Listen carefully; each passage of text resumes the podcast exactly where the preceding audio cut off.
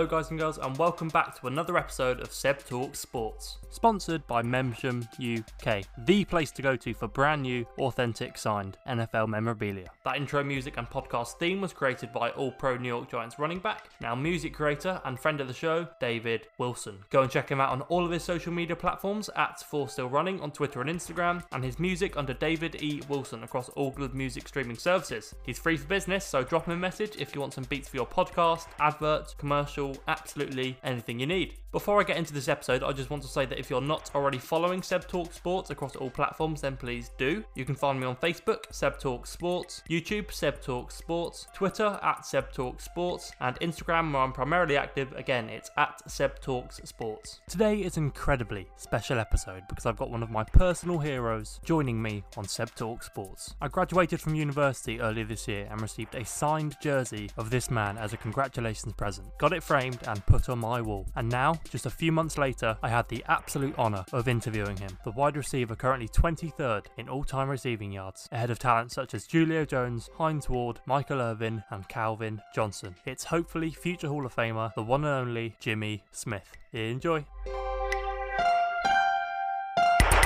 My guest today is one of the greatest wide receivers in NFL history. A two time Super Bowl champion, two time All Pro, five time Pro Bowler, a player who accumulated nearly 13,000 career receiving yards and had nine 1,000 yard receiving seasons. And the man I have a signed jersey of on my wall. It's an absolute honour and a privilege to welcome one of my favourite players of all time and Jacksonville Jaguars legend, Jimmy Smith, to Seb Talk Sports. Jimmy, how are you?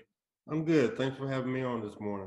You got it, man. Thanks so much for coming on. So, to achieve the bountiful accomplishments you did throughout your career, as I mentioned at the top, it must take an incredible amount of both hard work and dedication to your craft. So, who was it that installed that mentality in you, and who would you say was your inspiration growing up, both football and non football related? Well, I, I, would have to say uh, both my parents, my mom and dad. Uh, my dad played football in the NFL also. He played with the Cincinnati Bengals for a couple of years uh, back in the uh, late 60s, early 70s. And uh, I always wanted to be a football player, just like uh, I'm sure a lot of kids uh, have wishes of uh, obtaining that goal also. And, and, then my mom was was inspiration, was an inspiration also. You know, uh, giving me the love that a, the motherly love that a mom should give her her son, and, and the support, and uh, all the athletic ability and the mentality uh, came from my father.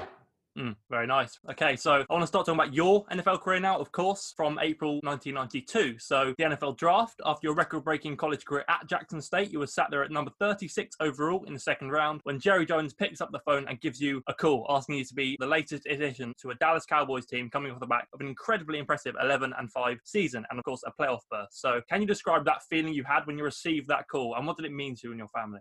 Uh, it was the best feeling in the world. And uh, you know, for those guys who have gotten drafted, they they can understand how that feeling, you know, what that feeling is all about. You know, you work so hard. Uh, you know, starting off in Pop Warner in middle school and high school, and you have aspirations of of hopefully playing yeah, on, on the highest level, which is the NFL one day.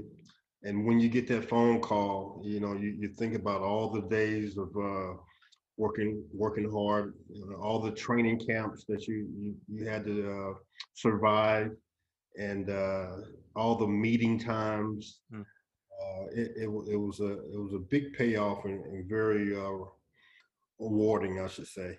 Mm. And of course, very rewarding on the field as well, because in your rookie season that followed that draft in 1992, of course, the Cowboys went 13 and 3 in the regular season, securing a first round playoff bye, beat the Eagles in a 34 10 blowout in the divisional round, beat the 49ers by two scores in the NFC Championship game, and then hammered the Bills 52 to 17 in Super Bowl 27. And while I know you only played nine games in that 1992 season, two of those were in the playoffs, and of course, you received your first ever Super Bowl ring as a rookie. So, how did it feel to lift that Lombardi trophy in your very first season as a pro? And share that experience with your teammates? No good because you know most players in the NFL play 10, 12 years in the NFL and never get close to, to winning a Super Bowl, never even uh, get a chance to play in the playoffs.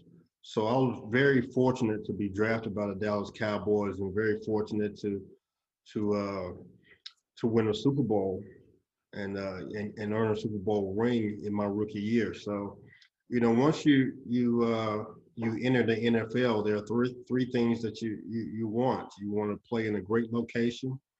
Uh, you want to play with a winning team, and obviously you want to make a lot of money. So, uh, my rookie year, uh, I checked one of those boxes, and mm-hmm. that's uh, when getting that Super Bowl ring. And uh, you know, fortunately, uh, I was able to go back this second year and get another Super Bowl ring. Mm-hmm. So I checked checked that that one box of uh, uh, of getting two Super Bowl rings my first two years in the NFL.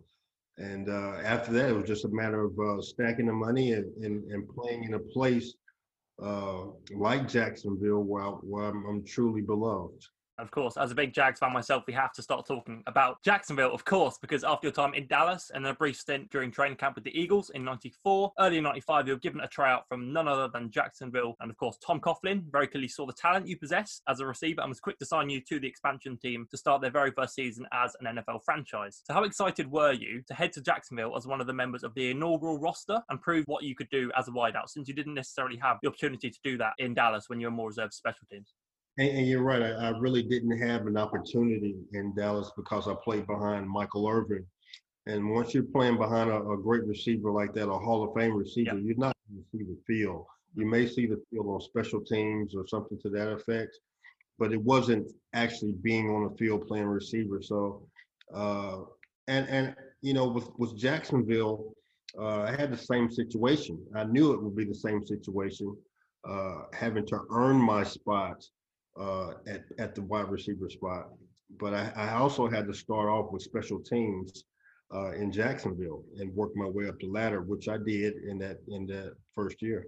Mm-hmm. Of course. And I want to start talking about some of the success you had in Jacksonville because, of course, you had a lot of successes individually, but also as part of the team. So, well, I know you made all the way as a member of the Cowboys and got those two rings. You also had an incredibly successful time in Jacksonville, especially as a brand new team. Because on the 12th of January 97, and then three years later, on the 23rd of January 2000, you started in two AFC championship games in the space of just four years, facing off against the Patriots and the Titans, respectively. And while both games were unfortunately losses and our Jags are still yet to make it to the Super Bowl, how was it to take to the field on those two and battle out with your teammates for a chance to compete on the biggest stage of them all with your beloved Jaguars? Well, it was good by us being an expansion team and being a fairly young team and accomplishing such great feats as far as making it all the way to the AFC Championship game in our second year of existence. And uh, we put together, you know, every team has a good has has a window of about four, three to four years, where you have an opportunity to get to the playoffs, and hopefully win a Super Bowl. And from 96 to 99 or 2000, that, that was our window uh, with those players that we have accumulated back then. And uh, we got to the playoffs all four years, uh, two AFC championships, like you like you stated, and uh, we just ran up against some really tough opponents. The New England Patriots, all obviously, were tough. Uh, it was tough to get by them and then the Tennessee Titans, which uh, in '99 had a, had an outstanding ball club, and uh, we actually played them. They were in our division, so we, we lost to them twice in our division, mm. and, and we faced them in the AFC Championship, which unfortunately we we didn't come away with the win. So uh, uh I'm still hurting over that game today.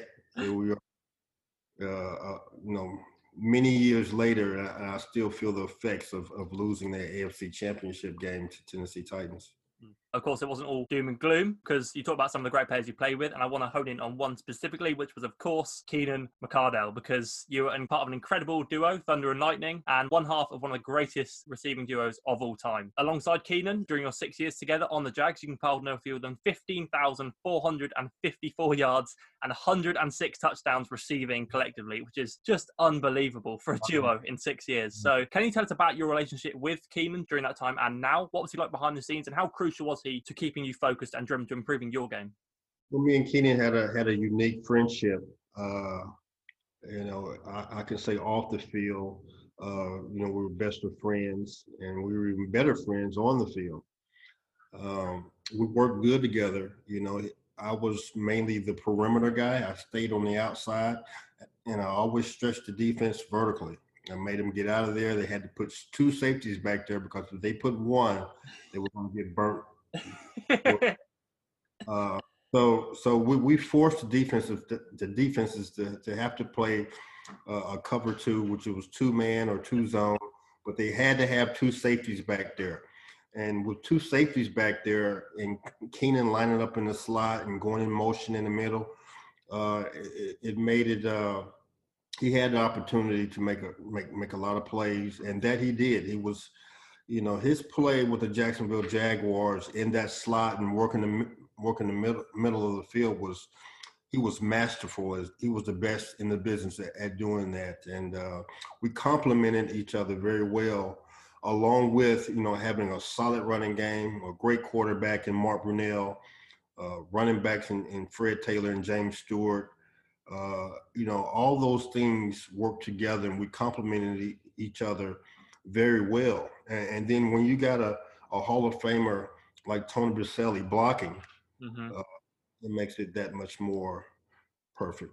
Absolutely. Okay, so of course it goes without saying, like I said at the top, that you're a Jacksonville Jaguars franchise legend. 11 years, two All Pros, five consecutive Pro Bowls. Five consecutive is very impressive. Pride of the Jags inductee, led the franchise in yards, targets, receptions, and touchdowns by considerable margin, and ranked third on last year's Jags All 25 list, which was of course very well deserved. So all of the Jags fans across the world, and of course myself, would love to know what the Jacksonville Jaguars mean to you. It means a lot. It means a lot. Uh, I still, even though I, I live in uh, Dallas, Texas, I still consider Jackson, Jacksonville my home.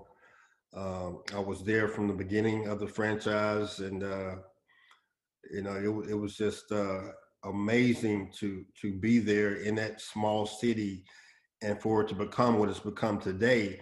They're still uh, very prideful of what we did back in '96 to, to 2000, and uh, until that next group of guys get to the Super Bowl and, and uh, win it.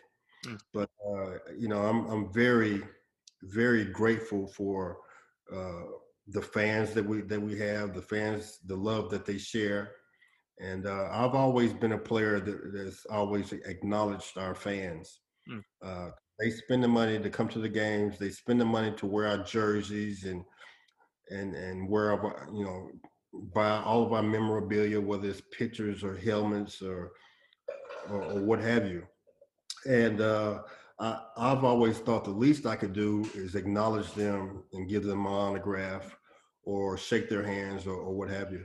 Mm, yeah, that means a lot to all of us. I can say on behalf of all of us fans. Okay, so as we're recording this, the Jags are all over the news right now in the NFL because of the last week. So, star defensive end Yannick Ngakoue traded to the Vikings for a second and a fifth. Fournette, of course, released and then subsequently picked up by the Bucs. And I know you've been very vocal about this across your social media, which is great yeah. to see. So, for my viewers and listeners, what do you make of the current situation we're seeing in Jacksonville, and how different does the franchise seem to be now compared to when you were playing? Well, it goes back, you know, to what I was saying earlier in this show that, you know, you have that window of three to four years, and I think that's what management is is is planning on doing. Uh, you talk about a rebuild, but you look at when we did draft Fournette and Ngakoue and uh, and all those guys, you know, they played within that four four four year period, that window which you know they had one winning season, which was in 2017, and they was unable to go back the following years. So uh, the the management sees that, and they're they're doing it again. They're getting rid of uh, that last group of great players that we had that only went to the championship. Well, yeah, they went to the AFC Championship against New England in 2017 and didn't get back there. So now they're just rebooting. They're getting rid of all the guys, and I know a lot of people are upset. Uh, I, I, was a little shocked to see uh, Leonard Fournette uh, released, uh, but but they they see something that that a lot of fans don't. And I think the fans will be appreciative once we uh, start winning mm-hmm. with this new group that we have, and uh, you know we're we're beginning another three to four year window and you know it doesn't look like it now, but hopefully, and we'll keep our fingers crossed that, that this will be another good group like we had the last time, and hopefully we'll get more than one playoff uh, opportunity with these mm-hmm. guys. And while we're collecting all of these picks, do you believe that the current front office are the guys to take us back to that sort of promised land of three to four year window? Yeah, I think so. And they they they've already proven that they can do it with uh, with what we did with the last group in 2017. Now they're gutting the whole team, and a lot of fans are upset, and I can understand that because uh, you know Leonard Fournette was one of my favorite players also. But we'll get another Leonard Fournette. We'll get another Ngakoue. We'll we'll get some more of those guys. Uh, right now, it doesn't seem like it, but we're going to have some guys to to develop and be just as good or better as those guys that we just lost. Yeah, just got to be patient. Okay, yes. Jimmy, I want to end with some quick fire questions. You ready? Yes. Let's do it. Okay, favorite takeout food? Fried rice. Nice. Okay, dogs or cats? Dogs. Favorite music artist? Lil Wayne. Mm, I know nice. old artist, but still, he's my favorite. Favorite sports movie? Remember the Titans with Denzel Washington. Funniest teammate you've ever had? Uh, ooh, that's that's tough. Probably would be someone that you guys wouldn't remember. Uh, he he was he he didn't get much media, didn't get much attention. Emarlos Leroy was his name. Best locker room prank you ever saw? Best locker room prank turned into be a disaster. Uh, uh, Chris Hanson, who's our punter, mm. uh, during uh, Jack Del Rio days, Jack Del Rio decided to bring a, a, a big piece of wood or a tree trunk into our locker room and an axe. And uh, he had this slogan talking about chopping, always chopping wood, chopping away at something. Our kicker, he decided he wanted to take a take a swing with the axe, and he ended up uh, cutting his uh, heel, his uh, Achilles, and uh, that cost him some time. But as you can tell, I'm, I'm sure that they they removed the axe and the, the trunk immediately. Turned into a disaster. Yep. Okay, given that Mark Brunell was your quarterback for the majority of your time on the Jags, did you find any difference receiving catches from a left-handed quarterback? Because of course the ball and the laces spin in the opposite direction, or did it not affect your game at all? No, it didn't. I just, it was just something that you, you've gotten used to over the years.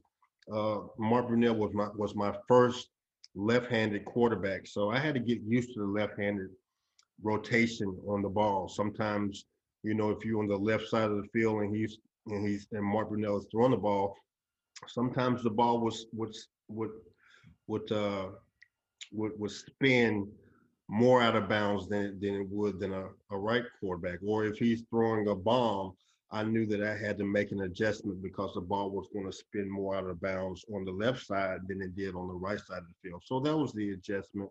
Wasn't a big adjustment. You just had to know who was throwing you the football. Hmm. Okay, which wide receiver duo in the NFL right now is most like Thunder and Lightning? you know, it's hard because uh, all these wide receivers move around so much. I don't know about right now. Uh, I, I, don't really have a have a duo right now. Uh, I got some favorite receivers, mm-hmm. but not necessarily a duo. Who would you say receivers individually stick out to you most? I like Keenan Allen mm-hmm. from San Diego.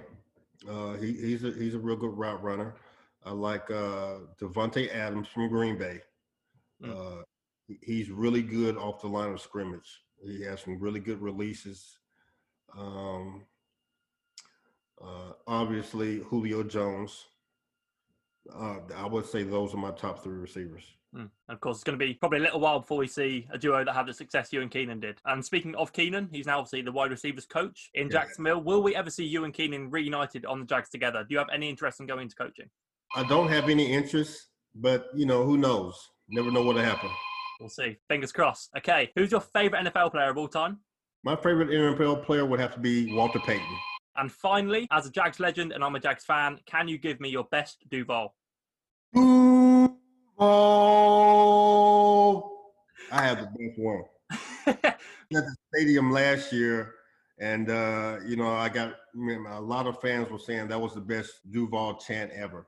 Brilliant. Love it. That is a perfect way to end this interview. Jimmy, thank you so much. This means a lot to me. You're one of my personal heroes. Where can people find you across social media and yes. check out anything you're up to? At Jimmy Smith Jags. That's Jimmy Smith Jags. J A G S Jags. All platforms. Fantastic. I'll make sure to leave all the links down below so people can find you and check you out if they're not already, of course.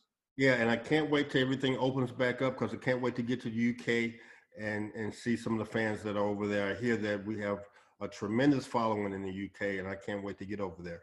Certainly do, and I'll definitely be I'll be there if anything's involved. Jimmy, once again, thank you so much, and have a fantastic day. Thank you, my friend. Thanks for having me. Been a pleasure. And there he goes, the legend that is Jimmy Smith, one of my favourite players of all time and an absolute hero of my favourite NFL team. A man who had an incredibly successful career and always has time to give back to the fans. That Thunder and Lightning duo was no joke and easily one of, if not the best, in NFL history. Fingers crossed we see Jimmy and Keenan reunited at some stage on the Jags coaching staff. Our current receiving corps would get to learn from the best. Make sure to go and follow Jimmy across his social media accounts. All the links you need are in the description of this episode. I've got many more great guests coming very soon, so stay tuned right here on Seb Talk Sports. And to take us out as usual, here's another brilliant track by All Pro New York Giants running back, turned music creator, and friend of the show, David Wilson. Catch you soon, guys.